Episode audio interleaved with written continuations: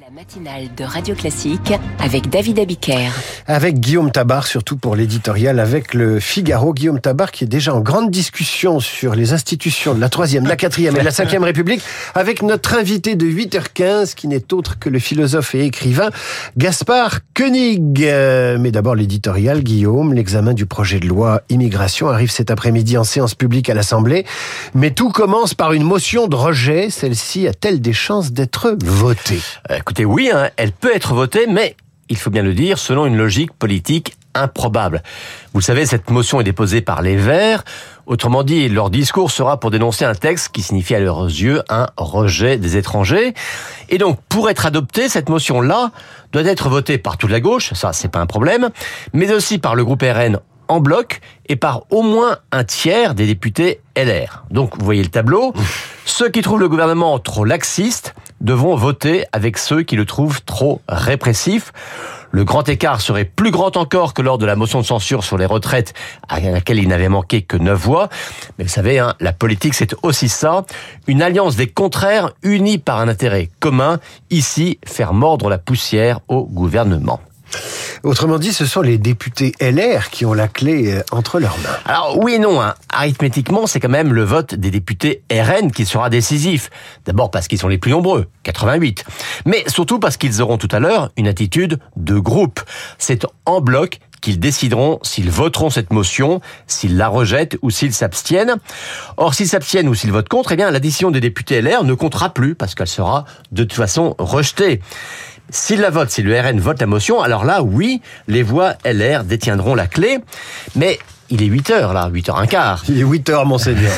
et le vote a lieu à 16 heures et on ne sait toujours pas ce que fera le RN. Alors ce n'est pas que les députés le pénis hésitent, non.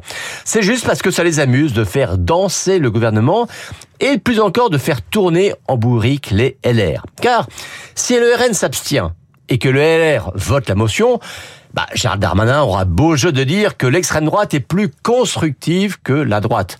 Mais inversement, si le vote la motion de rejet, mais pas LR, eh bien là, ce seront les Le Penistes qui ironiseront sur une opposition en peau de lapin. Il faut suivre hein, quand même. Gérald Darmanin a-t-il les moyens de peser sur le choix des républicains? Alors il s'y emploie, et hein, selon la bonne vieille méthode de la carotte et du bâton.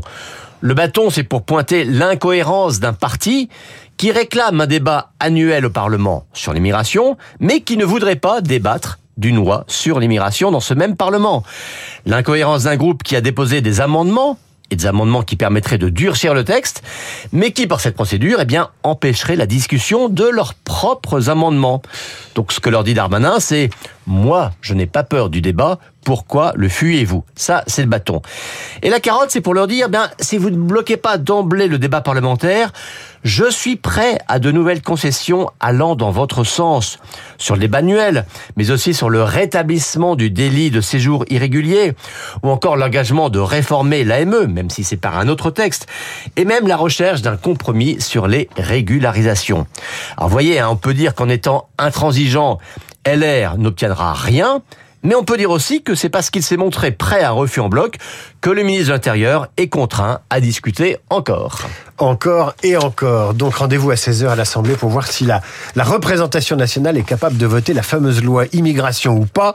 À demain Guillaume et à suivre l'invité de la matinale, c'est le philosophe essayiste qui vient de remporter le prix interallié pour Humus, un roman qui raconte l'histoire de deux étudiants en agronomie dont le combat individuel pour l'écologie et la biodiversité passe